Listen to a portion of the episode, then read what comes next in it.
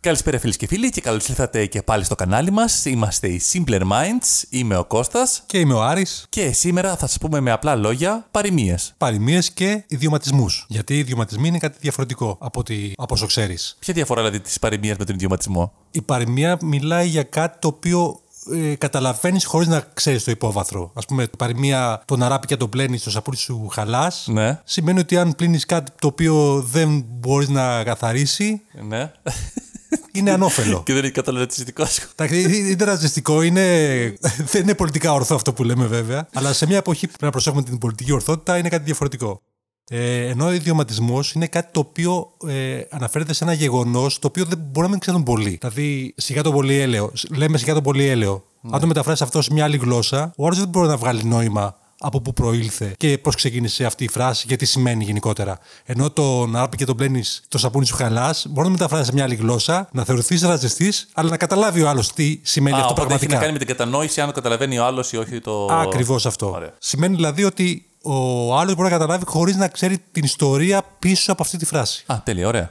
Οπότε λοιπόν πάμε να πούμε καμιά παροιμία για να καταλάβουμε και τι εννοείς. Ιδιωματισμοί. Α, ιδιωματισμούς, ναι.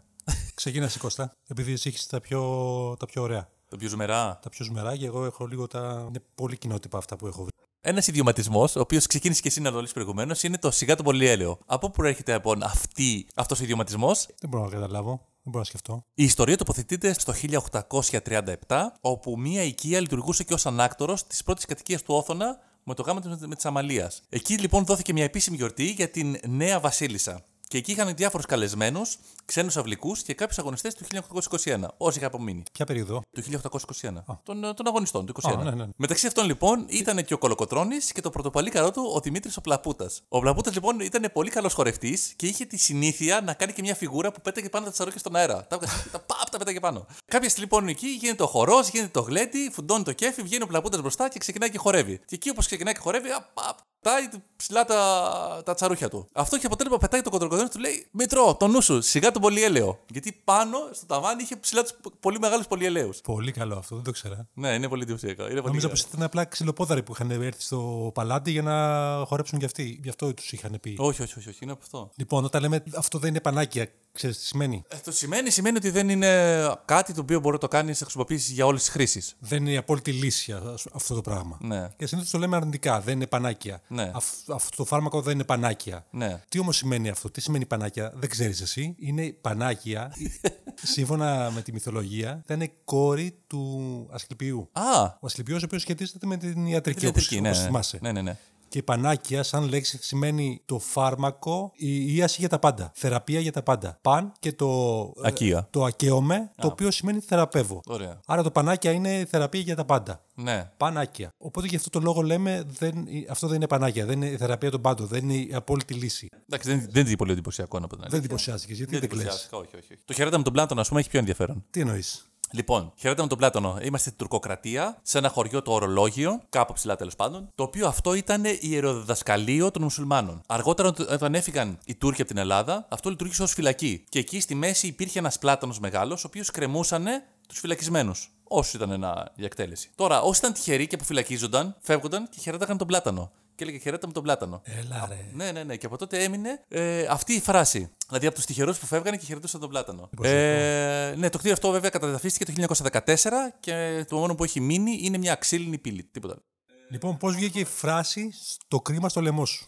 Το κρίμα στο λαιμό. σου. Για πάμε. Το κρίμα τι είναι όμως. Το κρίμα είναι ε, η στεναχώρια, το, το άδικο. Το κρίμα είναι το αμάρτημα, σύμφωνα με τον βυζαντινό λόγο. Τι σημαίνει λοιπόν το κρίμα είναι το αμάρτημα. Και τι, κάνανε, τι γινόταν τότε, όταν κάποιος πλούσιος έκανε κάποιο παράπτωμα το οποίο τον οδηγούσε σε φυλάκιση λιγότερο από ένα έτος, Ναι. είχε σαν αποτέλεσμα αντί να πάει αυτό στη φυλακή, να στείλει κάποιον στη θέση του. Μπορούσε να το κάνει Αυτοφοράκια αυτό. δηλαδή. Τον αυτοφοράκια, ακριβώ.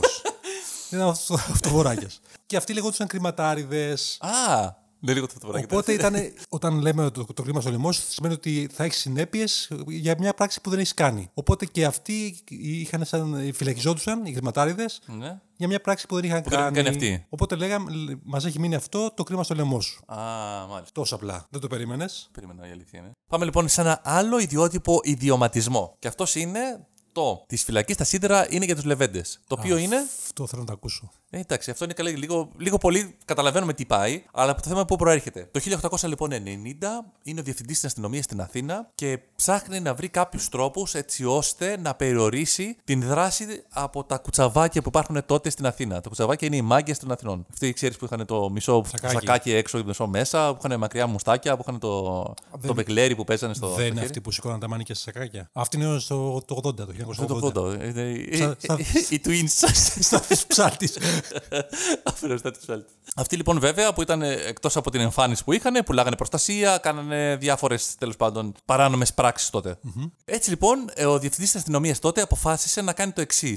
Όταν τους συλλάμβανε, αποφάσισε να τους κόβει τα τσουλούφια από τα μαλλιά, να τους κόβει τις μύτες παπουτσιών, να τους σκίζει τα σακάκια ή να τους κόβει το, το μανίκι ή και ακόμα ακόμα να τους εξαναγκάζει να καταστρέφουν τα ίδια τους τα όπλα. Αυτό ήταν πολύ μεγάλος εξετελισμός για τους μάγκες της εποχής. Οι οποίοι αυτοί τότε προτιμούσαν να μείνουν στη φυλακή παρά να βγουν έξω και να δουν οι άλλοι τα χάλια τους. Έτσι από τότε βγήκε η έκφραση Τα σίδερα της φυλακής είναι για τους λεβέντες, όπου είναι και αντίστοιχο τραγούδι το οποίο τραγουδάγανε τότε. Μάλιστα. Και δεν μπορούσαν απλά να φύγουν χωρίς να, βγάλουν- να βάλουν σακάκι. Εντάξει, ρε παιδί μου, δεν είχαν τα σουλούφια τους, δεν είχαν τα παπούτσια τους, ήταν κομμένα. Εντάξει, ήταν προσβλητική γενικά, η- ήταν εξετελιστική γενικά η, η, η όψη τους. Εντάξει, τόσο πολύ το σκεφτόταν. Ε, το πέρανε, βαρέως. Άμα σου έκοβε το μουστάκι, ήταν βαρέως. Δηλαδή, σκέψου την προηγούμενη μέρα να σου ένα μουστάκα στην άλλη φορά να ήσουν έτσι με ένα, με ένα τίποτα. Συγγνώμη, είχε να, προ- να κάνει καφέ, ήταν μπαριστά. Το- Το... Μα δεν είσαι μπαριστά, ρε φίλε, δεν χρειάζεται μουστάκι. Σωστό.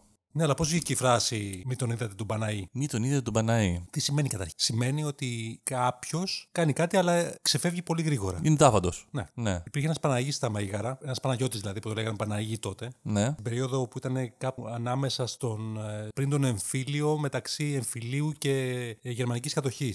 Άρα από το 20 στο 40 περίπου. Ναι. Υπήρχε ο Παναγί στα Μέγαρα, Ναι. ο οποίος τι έκανε. Έβρισκε κοπέλες, τις Ναι. οποίες ε, προσπαθούσε να προσετεριστεί, να κάνει σχέση μαζί τους και τους έτρεζε γάμο. Ωραίος. Αλλά το, το έκανε αυτό για ποιο λόγο, για Έτσι. να κερδίσει χρήματα. Α, όχι, να τη πηδήξει. Έπαιρνε πρίγα και γι' αυτό, Α. αλλά κυρίως για να μπορέσει να βγάλει τα προ το ζήτημα. Α. Αυτό. Ήταν η Ωραίο. δουλειά του δηλαδή. Η καθημερινή δουλειά. Απλά δεν το ξέρουν οι κοπέλες. Και τι έκανε στο τέλος. Έταζε γάμο, καθόριζε την ημέρα του γάμου, περίμενε η κοπέλα στην εκκλησία. Και αυτός Και δεν αυτός ήταν εμφανίζεται άφαντο, δεν ποτέ. εμφανιζόταν ποτέ. Α, Οπότε βγήκε αυτή ωραίος. η έκφραση, μην τον είδα τον Παναή. Ωραίος. Εντάξει, ωραίος. Αλλά Καλή δουλειά. το έκανε αυτά στα Μέγαρα. Δεν ξέρω αν το έκανε όλα αυτά συνέχεια στα Μέγαρα. Όχι, ρε παιδί μου, αυτός μπορεί να ήταν από τα μέγαρα. Καταγωγή του ήταν από τα μέγαρα. Δεν νομίζω γι' ότι αυτό. πήγαινε στε- στα μπορούσε μέγαρα να- το σε κάνει ένα εκεί πέρα. χωριό, Εντάξει, ένα δηλαδή, χωριό, ε, σε παίρνουν πρέφα κατευθείαν. Ε, Θα πήγαινε στα γύρα χωριά εκεί πέρα, θα φτάνε μέχρι την Αθήνα και θα γύριζε. Εντάξει. Πολύ ωραία. Έχεις να πεις κάτι άλλο εσύ ή τελειώσαμε. Αθήνα. Αφού είμαστε ακόμα στην Αθήνα, πάμε σε μια έκφραση η οποία είναι από τότε. Το οποίο είναι τον έπιασε στα πράσα. 19ο, ε- 19ο αιώνα, όπως είπαμε. Τιμωρίες κακοποιών, εκτός από τα κουτσαβάκια, υπάρχουν διάφορες. Μία από αυτές είναι γνωστή του Θεόδωρου Καρά, ο οποίος ήταν φόβητρο στις κατοικίες των Αθηνών. Και ειδικά στο κέντρο της Αθήνας. Η αστυνομία του κυνηγούσε πολύ καιρό και δεν μπορούσε να του συλλάβει. Φήμες λένε λοιπόν ότι πάει να κλέψει ένα σπίτι ενός παπά ηλικιωμένου. Ο οποίος όμως αυτός ήταν πολύ δυνατός, κοτσονάτος και γενικά αρκετά ατρόμητος. Και μ, πιστεύανε ότι αυτό στο σπίτι του είχε τσουβάλια με- με φλουριά. Οπότε λοιπόν ένα βράδυ ο παπάς πετάχτηκε στον ύπνο του, ακούγοντας ένα θόρυβο που γινόταν έξω στον κήπο του. Και βγήκε να δει τι συμβαίνει. Στον κήπο του μέσα είδε μια σκιά. Πετάγεται λοιπόν αυτό, σαρπάζει και τελικά όντως πιάνει τους ε, τους εγκληματίες. Μόνος του Μεγάρα. Ο Καράς. Μόνος του, μόνος του, όχι ο καράς. Ο παπάς. Ο παπάς.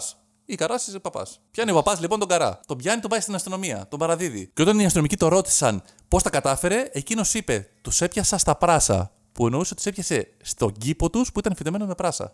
Ωραία αυτή η ιστορία με τον παπά. Αλλά αν ο παπάς αυτός ζούσε 100 χρόνια πριν, δεν του φέρνουν και τόσο ωραία. Γιατί? Τη φράση Αν είσαι παπάς, με την αράδα σου θα πας, τη θυμάσαι. Ναι. Ε, η φράση αυτή πώς βγήκε. Την περίοδο της ε, Επανάστασης του 21, Ναι. ε, τότε που ζούσε και ο Κολοκοτρόνη. Καλά, και μετά ζούσε. Μάλλον ε, όλα αυτά τα πράγματα έχουν βγει τότε που ζούσε ο Κολοκοτρόνη. Ε, αρκετά η αλήθεια Μου έχουν βγει Ναι. φαίνεται μετά. πολύ μύθος αυτό.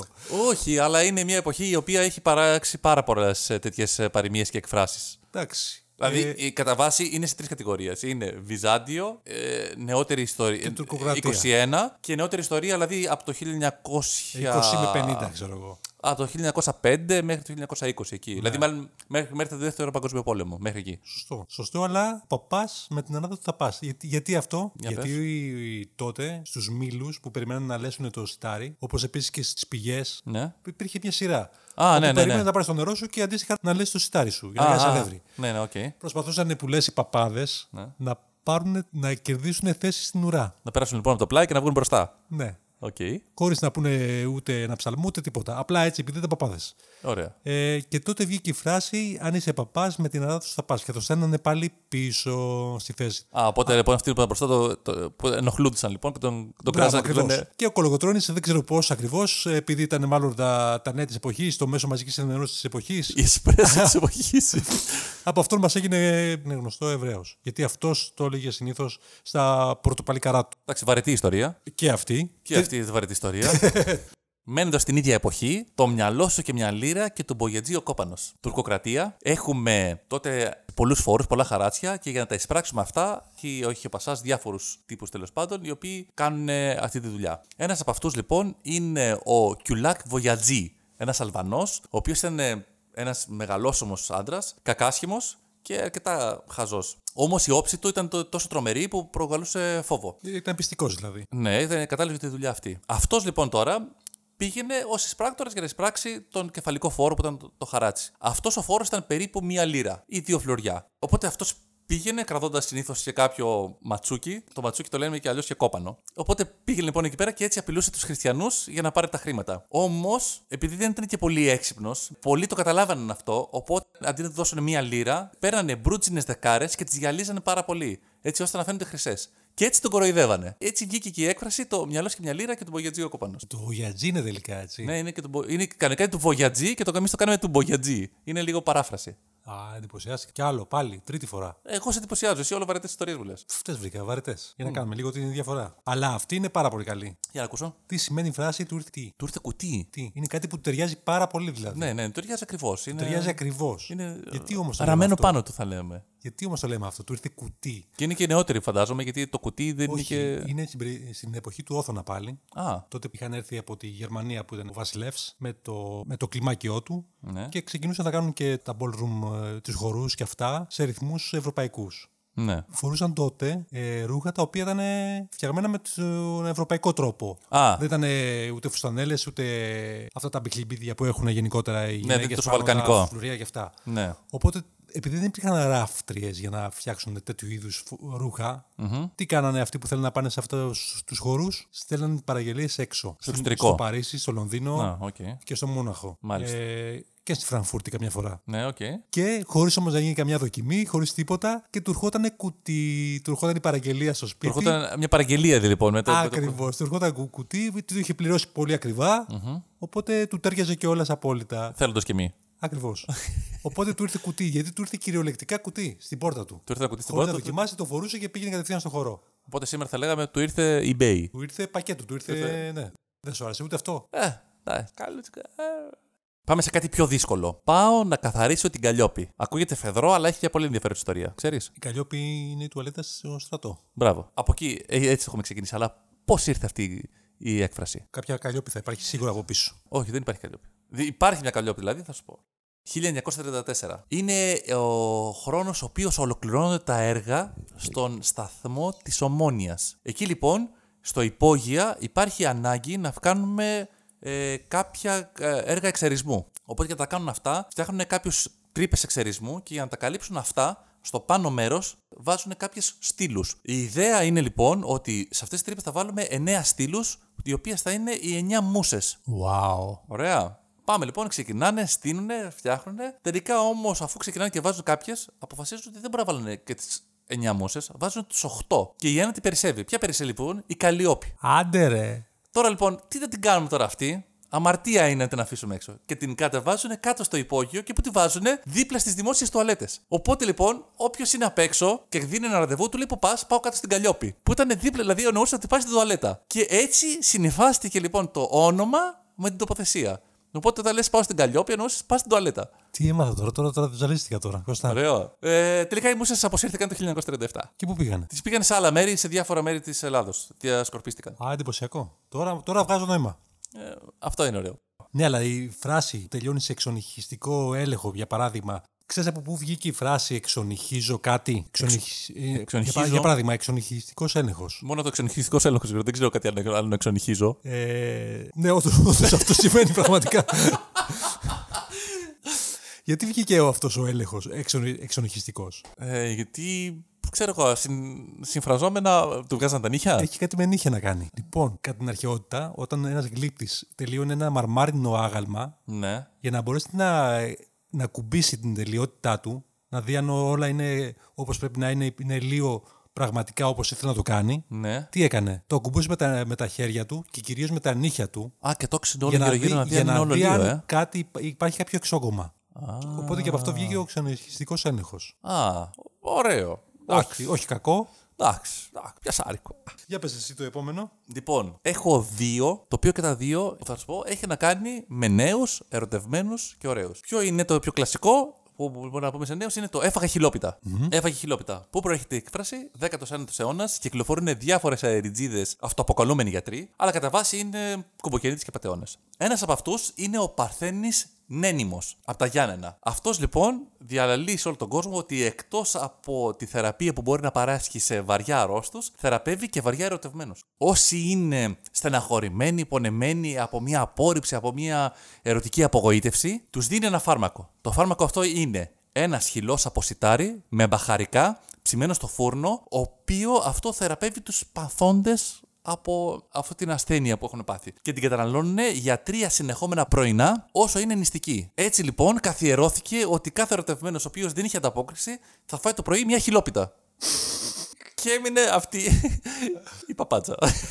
Τόσο πολύ. ναι, ναι, ναι, ναι. Εντάξει. Και αυτό εντυπωσιακό. Εντυπωσιακό. Όλα ωραία. Έχουμε, εντυπωσιακά. περίμενε. Έχω δεύτερο όμως που κολλάει πάλι με ερωτευμένους. Ποιο? Το οποίο δεν το ξέρουμε. Το λέει δεν υδρώνει το αυτί του. Ναι, τι είναι αυτό. Το δεν υδρώνει το αυτί του. Αυτό προέρχεται από την αρχαία Ελλάδα. Ασκληπιός. Έρχεται μια κοπέλα λοιπόν, πάει στον Ασκληπιό και του λέει: Πώς μπορώ να καταλάβω ότι ο νέος που έχω για σύντροφο με αγαπάει. Του λέει, της λέει μην ανησυχείς, άκου τι θα κάνεις. Πας, τον βάζεις σε ένα δωμάτιο, ζεστό, και τον αφήνεις μέσα για αρκετή ώρα. Εάν σε αγαπάει, το αυτί θα υδρώσει. Εάν δεν σε αγαπάει, το αυτί δεν θα κρυώσει. Οπότε μην μπερδεύεις άλλο με αυτό. Θα υδρώσει εννοείς. Θα υδρώσει το αυτί του. Θα υδρώσει το αυτί του. Αν φτάσει να υδρώσει το αυτί του, σημαίνει ότι σε αγαπάει. Αλλιώς δεν σε αγαπάει και μην μπερδεύεσαι με αυτόν. Αλλά αυτό που κολλάει όμως αυτό. Που, Ε, που Προφανώς βασίζεται. έχει να κάνει ότι α, όταν είναι ο άλλος στην κάψα του έρωτα, γενικά είναι αναψοκοκκινισμένο και ζεσταίνεται πιο εύκολα και θα υδρώσει μέχρι τα αυτιά του. Κάπως έτσι υπάρχει σύνδεση. Ας κλείπει είναι αυτός, ξέρω εγώ. Ναι. Κάτι θα έλεγε. Εντάξει, αλλά το, το Μοσχοπούλης από πού βγαίνει. Το μοσχοπούλησε από το Μόσχο το σιδευτό. Όχι. Όχι, ε. από το Μόσχο το, τον αρωματικό. Ο Μόσχος αρωματικός, ποιος είναι αυτός. Το, το άρωμα. Μόσχο. Μοσχομυρίζει, δεν λέμε. Α, Μοσχοβολιά, Μοσχό. Ναι. Και Μοσχοπούλη σημαίνει ότι πουλάω κάτι σαν ζεστό κουλούρι. Αυτό είναι άλλο βέβαια. Σαν φρέσκια βαρτζόλα. Σαν- λοιπόν, σ- στην Βυζαντινή εποχή τώρα, Ναι. το ένα από τα τρία που λέμε ότι έχουν βγει πιο πολλοί ιδιωματισμοί. Τι λέγανε τότε, τι κάνανε οι νοικοκυρές. Χρησιμοποιούσαν πολύ το μόσχο για να ε, αρωματίσουν τα ρούχα που είχαν στις δουλάπε και σιρτάρια τους. Οκ. Οπότε ο μόσχος ήταν κάτι πολύ ευπόλυτο, ένα best seller της αγοράς. Α. Οπότε όταν κάτι πουλάει πάρα πολύ, λέμε ότι μοσχοπουλήθηκε. Α, μάλιστα, κατάλαβα. Και βγαίνει από αυτό ότι δεν είχαν πρόβλημα τότε αυτοί που είχαν, που πουλούσαν ε, Το μόσχο να τέτοια πουλήσουν. είδη, δεν είχαν πρόβλημα να πουλήσουν ή να βρουν τον πελάτη δύσκολα. Ωραίο. Όχι ωραίο, Ωραίο. πολύ καλό. Ωραία, αφού πάμε στα διατροφικά, πάμε και στο ψώνι από σβέρκο. Αυτό Κώστα, έχω πραγματικά απορία να μάθω από τι βγαίνει. Ε, αυτό έχει μείνει σαν έκφραση και λένε ότι είναι. μ, Έκανε τη, δυνα- τη χειρότερη δυνατή επιλογή. Ψώνισες, του λέει από σβέρκο. Σήμερα, βέβαια, ξέρουμε ότι το κρέας που είναι από τον Αφιένα είναι το πιο κλεκτό κρέας γιατί είναι πολύ μαλακό, πολύ ωραίο και χωρίς λιπαρά. Παρ' όλα αυτά, όμως, πρέπει να πάμε να κάνουμε μια, μια αναγωγή σε μια παλιότερη εποχή, όπου τα ζώα που χρησιμοποιούσαμε κατά βάση ήταν ζώα τα οποία τα χρησιμοποιούσαμε στη γεωργία. Τα ζώα λοιπόν αυτά, τα μοσχάρια, τα χρησιμοποιούσαν στο αλέτρι και για να, φτιάξουν, για να φτιάχνουν χωράφια. Οπότε λοιπόν αυτό δενόταν πάνω στον αυχένα του ζώου. Λόγω τη συνεχού τριβή με το αλέτρι, αυτό έκανε τον αυχένα του, το, το σβέρκο του δηλαδή, πάρα πολύ σκληρό. Οπότε λοιπόν όταν το έσφαζε το ζώο αυτό, το μέρος του αυτό ήταν τόσο σκληρό που δεν μπορούσε να το κάνεις τίποτα εκτός από. σούπα. Παπούτσια. Από σούπα. Τίποτα δεν μπορούσε να το κάνεις. Ήταν εντελώς- Ήταν τόσο σκληρό που ήταν ε, άκαμπτο. Το κάνανε μόνο για σόλες παπουτσιών. Οπότε γι' αυτό το λέγανε τότε ότι Α, ψώνισε από σβέρκο. Δηλαδή πήρες το πιο άχρηστο κομμάτι του ζώου. Ναι, αλλά το δεν περνάει η μπογιά. Η μπογιά κάποιας. Δεν περνάει μπογιά. Πολύ νεοτερίστικο μου ακούγεται. Ναι, για πες, τι σκέφτεσαι. Το για, κατά γίνει για, σε ποιες περιπτώσεις το λέμε αυτό. Ε, νομίζω το λέμε ότι όταν κάποιος έχει μεγαλώσει και πια δεν περνάει μ, η φήμη του ή δεν αρέσει τόσο πολύ σε κόσμο κτλ. Μπράβο. Αυτό βγήκε στο Βυζάντιο κι αυτό. Στη Βυζάντιο? Βυζαντινή εποχή. Μπράβο. τότε Τότε είχαν πρωτοβγεί τα, οι διάφορες, ε, τα διάφορα make-up και τα χρώματα για τα μάτια, για τα φρύδια. Δηλαδή βάφαν τα φρύδια ψεύτικα, διάφορα σχήματα. Αχα. ε, τα χίλια κτλ. Κάποια στιγμή η γυναίκα ό- όταν μεγάλωνε Ναι. Αυτό δεν μπορούσε να καλύψει τα σημάδια του χρόνου. Όπως και σήμερα. Όπως και σήμερα. Αλλά τότε, από τότε ξεκίνησε και τώρα το λέμε για αυτό το λόγο ακριβώς, ότι δεν περνάει πια η μπογιά. Η μπογιά δεν αλλάζει κάτι. Οπότε η μπογιά δεν έχει κάποιο αποτέλεσμα στην εξωτερική εμφάνιση Α, ότι της, δεν μπορεί να ε, καλύψει τόσο τα. της τα γριάς σημάδια κότας. τους. Ακριβώς. Α, μάλιστα. Εντάξει. Συμπαθητικό. Δεν μπορώ να πω. Ναι, αλλά το λέω συνέχεια αυτό. Πλέον. Εντάξει. εντάξει. Όχι, δεν το λέω συνέχεια. Δεν, δεν κάνουμε διαγωνισμό τέτοιου ρε Κώστα. Ωραία, λοιπόν, πάμε. Αφού σ' αρέσει λοιπόν και έχουμε μείνει στο παρελθόν, θα πάμε ακόμη πιο παλιά.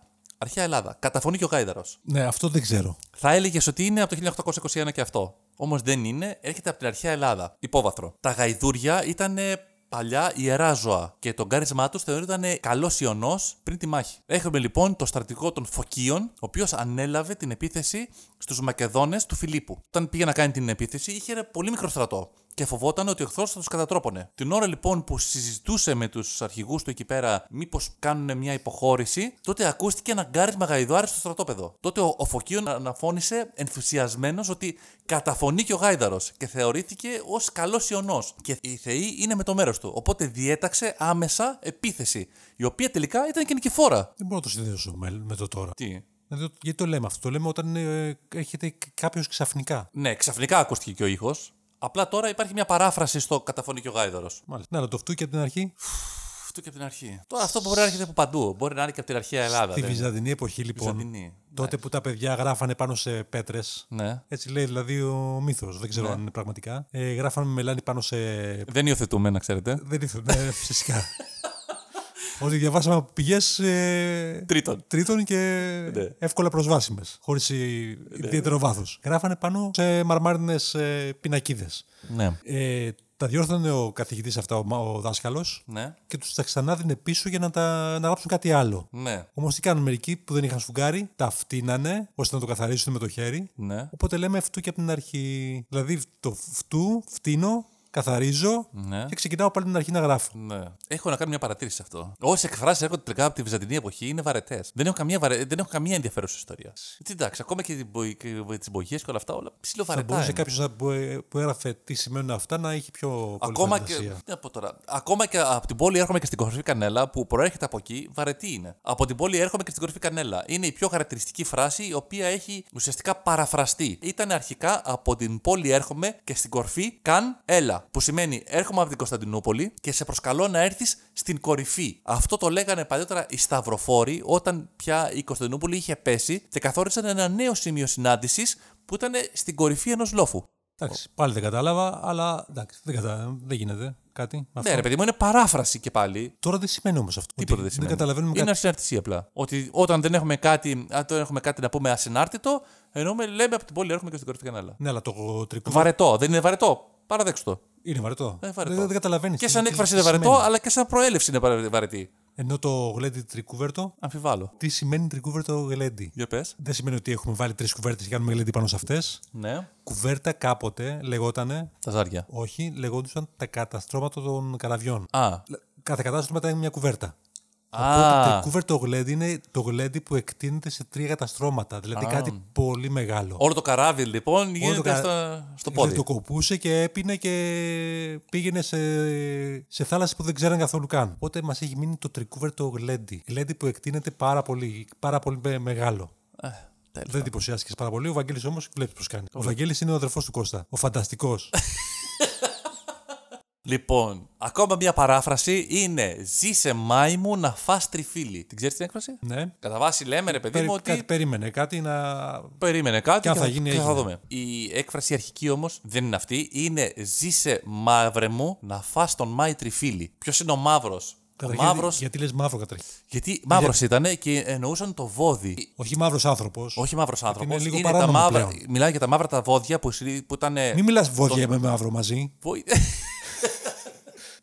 Τότε τα βόδια γενικά ήταν συνήθως μαύρα. Οπότε το να, είναι, το να αποκαλεί κάτι μαύρο εννοούσες ότι εννοούσες κατά βάση το, το βόηδι. Το ξέρω ότι θα κα- θα κατηγορηθείς γι' αυτό. Για ε, πολιτική απρέπεια. Δεν ξέρω. Πολιτική ανορθότητα. Έχουμε λοιπόν. Ένας φτωχός λοιπόν αγρότης κατά βάση είχε συνήθως ένα βόηδι κιόλας. Οπότε δεν μπορούσε να το κάνει ζευγά για να κάνει χωράφι μόνος του. Τι σημαίνει αυτό, ότι δεν μπορούσε να το κάνει μόνος του να φτιάξει ένα χωράφι ή να το καλλιεργήσει. Έπρεπε να φοράξει και κάποιον νου άλλου γείτονα για να το βάλει το αλέτρι. Γιατί το αλέτρι δεν ήταν μόνο του, ήταν διπλός ο ζευγά. Οπότε όταν έφτανε ο Νοέμβριος και Δεκέμβριος, συνήθως δουλειά δεν υπήρχε και ούτε υπήρχαν χωράφια. Αυτός ήταν φτωχός, οπότε γενικά δεν είχε να ταΐσει το ζώο του. Και οπότε έλεγε παραπονεμένος πια στο ζώο του ότι καημένε μου ζήσε μέχρι τον Μάιο για να φά. Οπότε του, του έλεγε ζήσε μαύρε μου να φά τον Μάη τριφύλι. Δηλαδή ζήσε μέχρι τον Μάιο για να σε ταΐσει το τριφύλι. Πολύπλοκο. Πολύπλοκο, αλλά πιο ενδιαφέρον από τη Βυζαντινή εποχή. Ναι, αλλά τη Βυζαντινή εποχή Κώστα έχει βγει και το.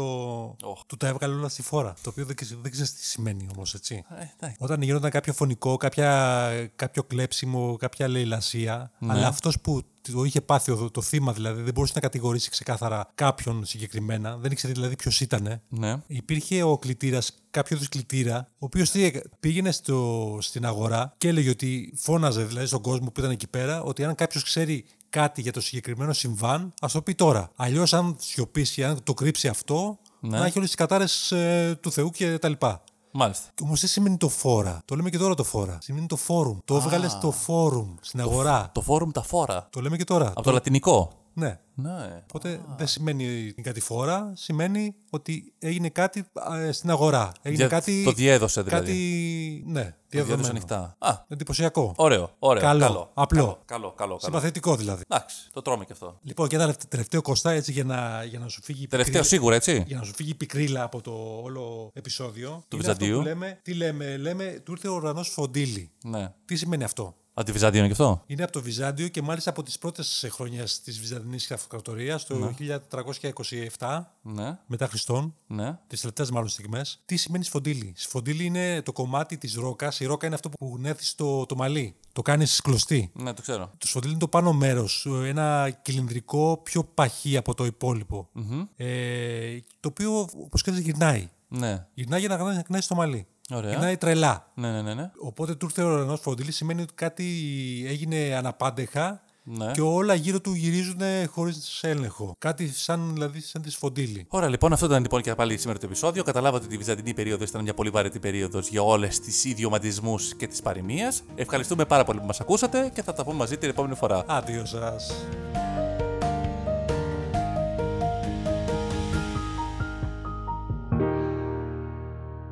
Δεν περίμενε. Δεν εντύπωσε. Δεν, δεν κλείσει από τα γέλια, Κώστα. Δεν έχεις βάλει ούτε ένα δάκρυ. Κρυγκές, περίμενε. Γιατί είμαστε και κομικοί. Γράφουμε κείμενα κομικά. Όπως μερικοί κομικοί. Δεν είχα ξε- ποτέ κάμψει οι πωλήσει τους. Α. Γι' αυτό λέμε κάτι όταν. Κώστα, γιατί δεν μπορώ να βγάλω ήχο. Από, ένα, από μια στεναχώρια. Σε κάνουν γαϊδούρια. Έλα, ρε. Παρακαλώ. Ε, όχι, ε, όχι, ε, όχι, ρε. Τι θα γίνει δηλαδή επιτέλους. Νικολέτα, ρε. Έλα, Νικολέτα, ηχογραφούμε. Τι θες. Ναι.